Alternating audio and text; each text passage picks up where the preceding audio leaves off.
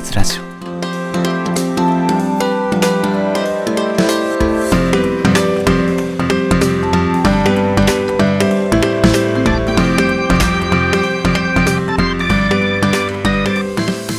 はい、おはようございます。こんにちは。こんばんは。広大です。この番組ではですね、サラリーマンに役立つ情報を随時発信しているんですけれども、まあ、現在はですね、資産運用関連ということでね、建築士の私がですね、リノベーションとは何かということから、購入リノベーションに必要な知識として何があるのかということにフォーカスしてね、お話しさせていただいております。ま、前からですね、聞いていただいている方はお気づきかもしれませんが、今回からですね、またテイストを変えさせていただいております。あの、私が勝手にリスペクトしている高山ゆかりさん、あの、ポッドキャストをね、結構聞いてるんですけども、まあ、そのポッドキャスト、高山ゆかりさんのポッドキャストを聞いてですね、あ、こんな感じいいなと思って、BGM とかね、交換音をなしにしたりとか、ちょっと変えさせていただこうかなと思いまして、変えさせていただきました。こっちの方がいいよとか、ああ、前の方が良かったなとかいうことがあればですね、コメントとかいただけると嬉しいです。それでは本日の本題に入っていこうと思うんですけども、本日お話しさせていただくのは、中古物件、リノベーションを購入するときに必要な、資金計画の立て方ということについてお話しさせていただこうかと思います。資金計画を立てるっていうと、いくら借りれるんだろうみたいなね、そんなことを思う方もいらっしゃるかもしれないんですけども、本日お話しさせていただきたいのは、借りれるローンっていうのは、必ずしも返せるとは限らないというところでね、お話しさせていただこうかと思います。ローンが借りれるからといってね、返せるとは限らないということがあるんですよね。というのがね、結構、競売物件とか見てみるとですね、あの皆さん競売物件って見たことありますか？まあ競売物件って調べたら出てくると思うんで、興味ある方は調べていただければなと思うんですけれども、ざっくりお話しするとね、あの競売物件っていうのは、持ち主がですね、資金繰りに困ってですね、え手放した物件をですね、あの裁判所があの引き取って、それを競売にかけて不動産屋が買い取るということがあるんですよね。そして不動産屋さんはですね、結構まあ知識がありますので、絶妙なラインでね、その競売で物件を手に入れて、我々一般消費者の方に流していただけるというところがございます。その競売物件っていうのがですね、ちょっと軽く触れたんですけれども、そういう競売物件に出てくる物件っていうのは、もともと持ち主が自己破産とかしてね、手放さなきゃいけなくなった物件というところがあるんですよね。まあ中にはね、自分は大丈夫という感じでね、あのローンを組んじゃうって方もいらっしゃると思います。ただね、いろいろ考えてみると結構厳しい現実があるので、まあ今回はどれぐらい厳しいのかということでね、実際に例を出してね、お話しさせていただこうかなと思うんですけども、本日例に出させていただくのは、年収500万円の方ということでね、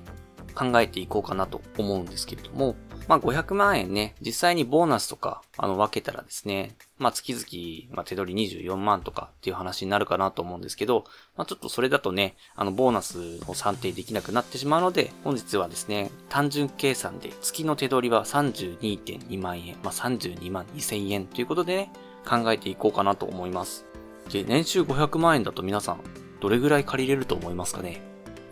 これちょっと軽く調べると出てくるんですけども、年収500万円でですね、返済比率を35%とした場合、借入限度額は、なんとですね、4541万円も借りれるんですね。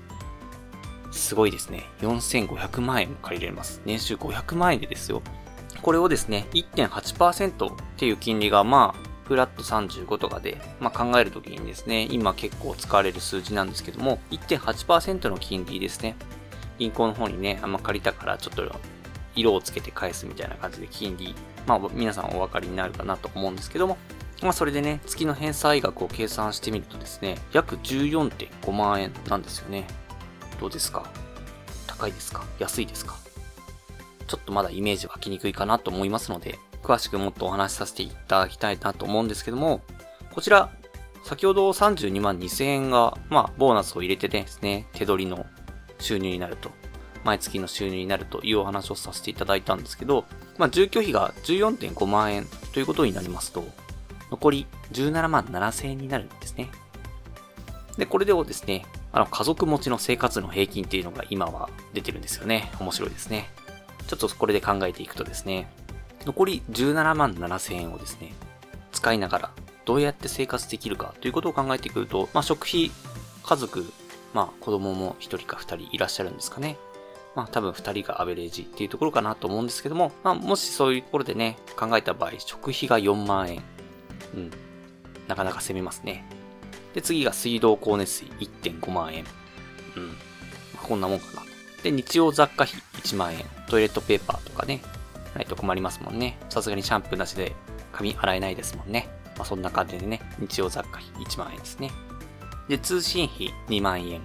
まあ iPhone とか使ってる方、キャリアの携帯使ってる方、なかなかこれぐらい行くんではないでしょうか。で、交通費2万円ですね。結構電車代って高いんですよね。で、お小遣い3万円。うん、設置払いですね。3万円。なかなか厳しいかと思うんですけども、まあこんなもんかなというとこです。教育費が5万円。最近高いですからね、塾とか通わせると。私立とか行ったらもう大変ですね。もう、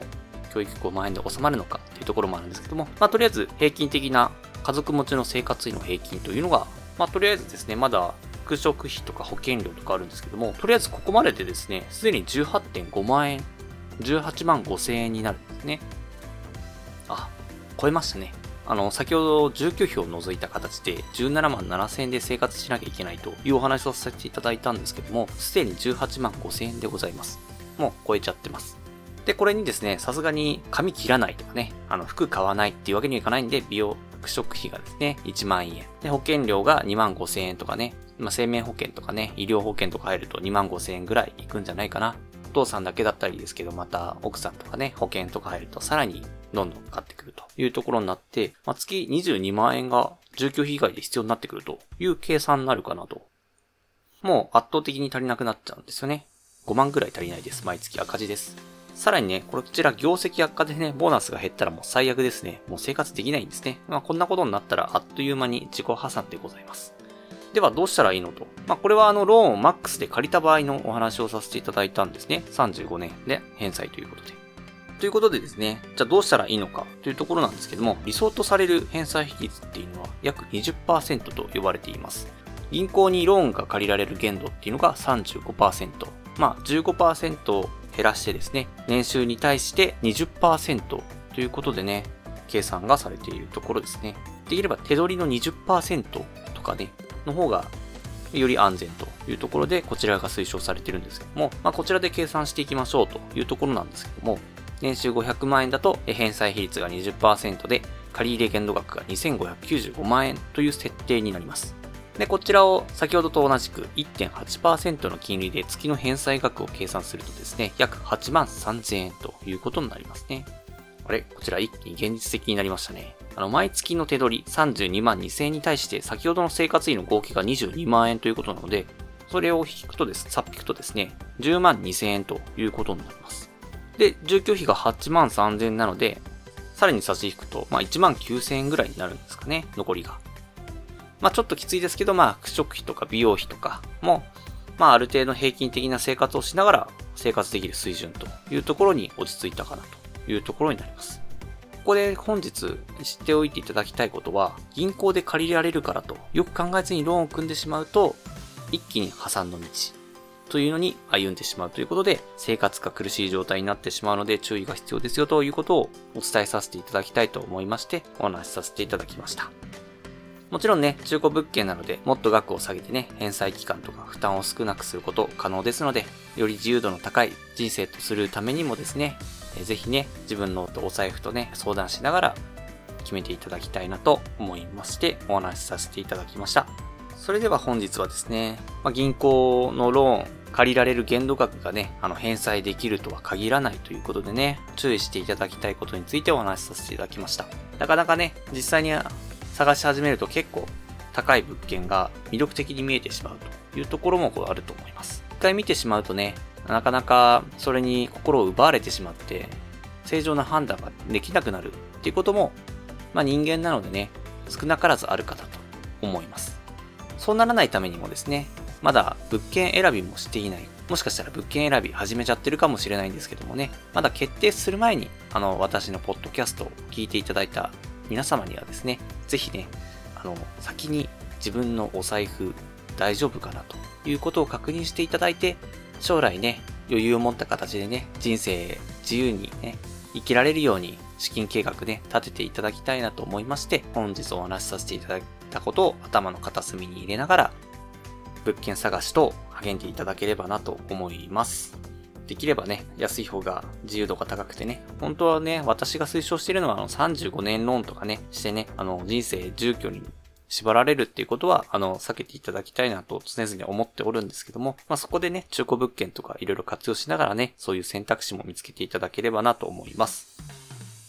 それではちょっと本日長くなっちゃったんでね、そろそろ終わりにしたいと思いますが、最後にお知らせです。この番組ではですね、皆さんが困っている悩みとか、話してほしい内容など、随時募集しております。まあ、コメントとか、Twitter の DM などでね、どしどし送ってください。Twitter とかのリンクは概要欄に貼っておきます。